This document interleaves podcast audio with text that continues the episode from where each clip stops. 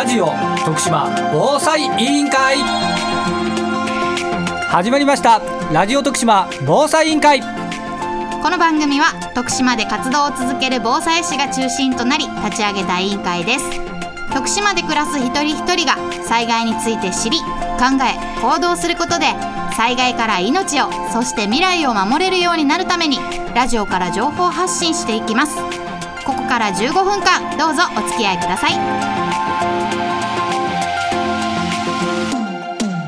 この番組は KTM 株式会社と阿南工業高等専門学校アクトフェローシップの提供でお届けします。今週のラジオ徳島防災委員会は令和4年度フレアキャンパス企画委託事業家族で防災スイッチオンみんなでできる防災減災アクションの様子をお届けします。え今日は令和4年度フレアキャンパス企画委託事業家族で防災スイッチオン。みんなでできる防災減災アクションにご来場いただきましてありがとうございます。オンラインで入っていただいている皆さんもこんにちは。聞こえてますか？えー、私は徳島ママ防災士の会スイッチの、えー、代表をさせていただいております。瀬戸恵と言います。よろしくお願いします。えこの後午後3時までこちらフレア徳島2階にある会場で徳島の子どもたちが取り組む防災活動発表。えそして過去の災害から学ぶ地域のラジオ局と子どもたちとの取り組みのパネルディスカッションを行いたいと思っております。えー、イベントや発表、パネルディスカッションに参加いただいた皆さんの防災・減災を考えるきっかけやヒントに、えー、今日出会ってもらえると嬉しいなという思いをいっぱい詰めて、えー、今回のイベントを企画させてもらいました。えこのイベントを行っているのは、今年2月に立ち上げた、え徳島ママ防災士の会スイッチのメンバーです。えー、徳島ママ防災士の会スイッチはですね徳島県内で防災士の資格を取得する母親ママ防災士が集いまして子どもたちと共に、防災について学んだり、親子を対象にした防災のイベントや講座を開催しています。より多くの子育て世帯の皆さんが感じる災害への不安の解消そして備えのきっかけになれば嬉しいです。えー、今日もいろいろなワークショップや展示をしています気になることがあれば近くのママ防災士に声かけてください。えー、では、えー、ここからは徳島県内で防災・減災に取り組む児童生徒発表に移りますさあ次の発表は徳島市の津田地区、新浜地区で活動している津田新浜防災学習クラブの事前復興まちづくりに関するアンケートです。発表してくれるのは津田新浜防災学習クラブの青少年部部長上東高校2年恵比寿井未来さん。そして城北高校1年山口愛理さん、え、そして徳島商業高校1年。針ゆいかさんです。よろしくお願いします。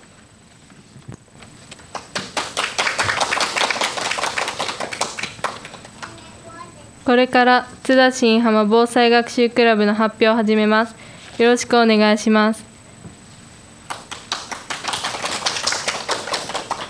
まず津田新浜地区について紹介します。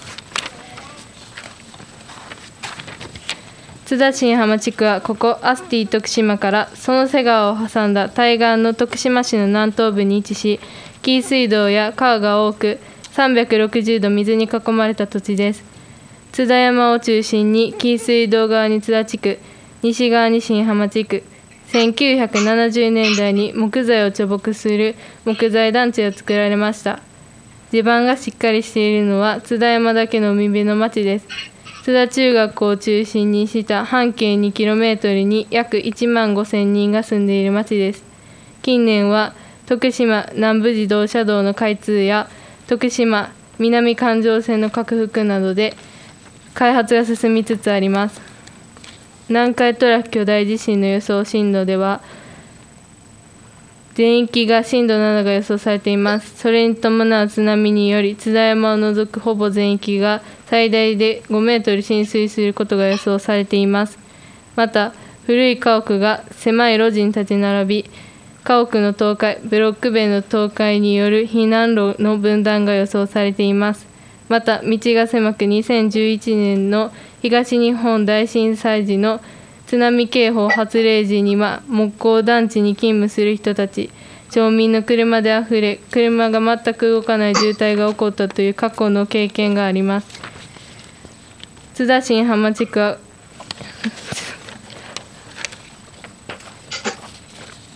津田新浜地区の防災クラブは津田中学校で平成17年度から総合的な学習の時間に防災講座として阪神・淡路大震災から10年を機に学習が始まりました。そして地域の防災リーダーとなるべく平成26年度より津田中学校防災学習クラブが発足。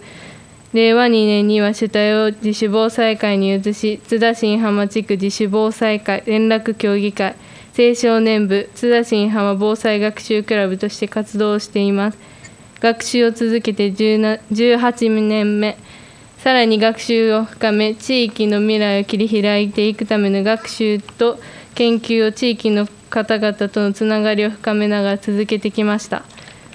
それでは今回の本題である事前復興まちづくり計画について紹介します。事前復興まちづくり計画とは南海トラフ巨大地震発災後のまちづくりについて災害が起こる前から計画を立てておくことにより迅速な復興より災害に強いまちづくりを目指す取り組みです。津田地区の防災学習では平成23年度から取り組んでおり平成30年度に5つの柱をもとに事前復興まちづくり計画を再考し1つの集大成としてジオラマを完成させ公開しました。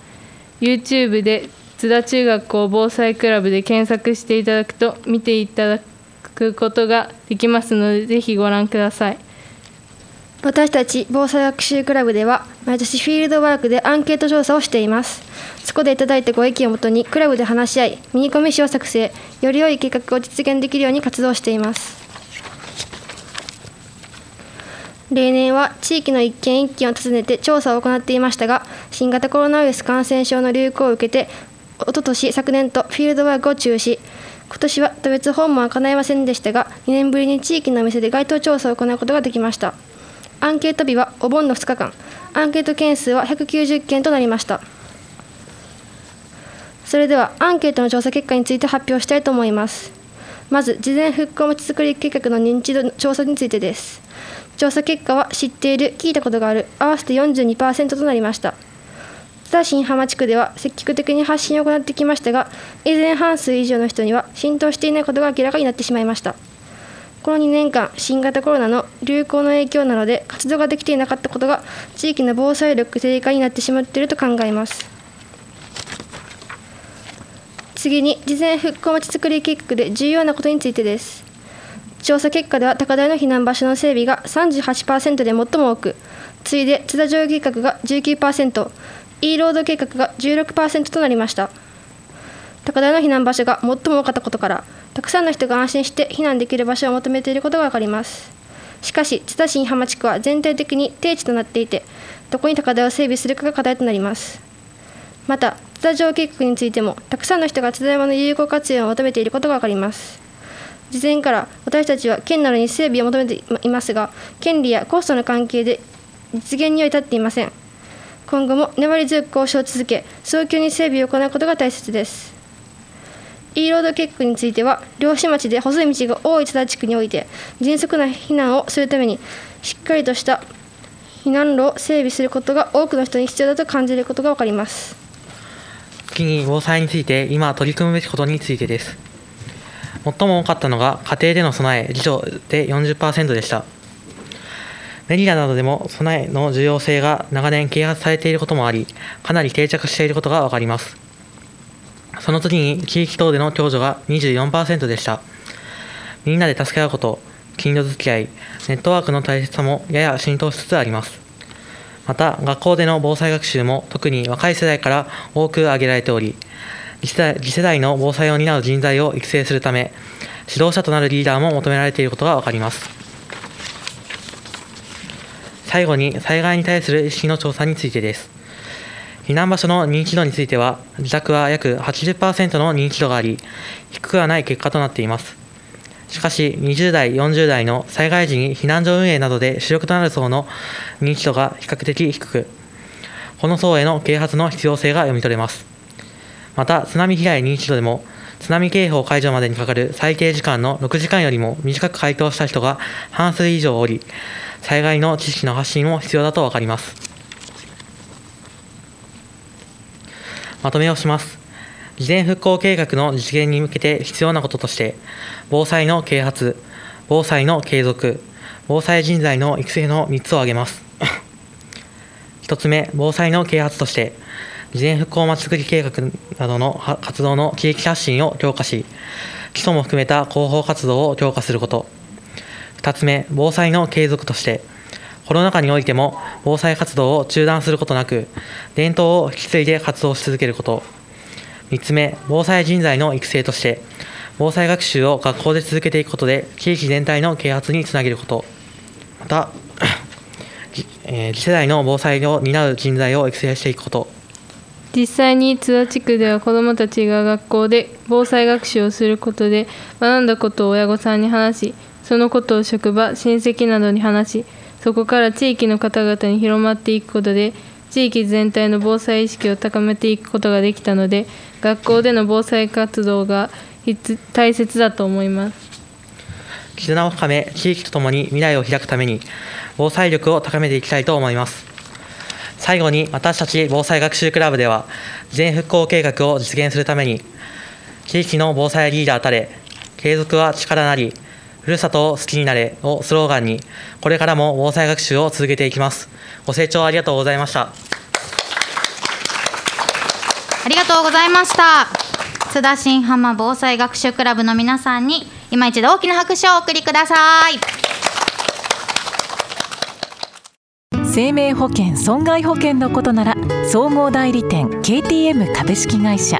合理的な保険と質の高いサービスを提供することによって経済的保障と安定を図ることができます。金融商品は目に見えない商品ですが安心をお届けします。KTM 株式会社。お送りしてきましたラジオ徳島防災委員会。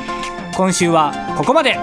この番組はラジオだけではなくパソコンスマートフォンでも聞くことができます。パソコンの方は FM ビザンホームページトップからリッスンラジオのバナーをクリック。スマートフォンタブレットの方はリッスンラジオのアプリをダウンロードして中国四国エリアから BFM791FM ビザンを選択してください。ラジオの電波が届かないエリアの方もとてもクリアな音質で番組を聞くことができます。ぜひお試しください。それではさようなら。この番組は KTM 株式会社と阿南工業高等専門学校アクトフェローシップの提供でお届けしました。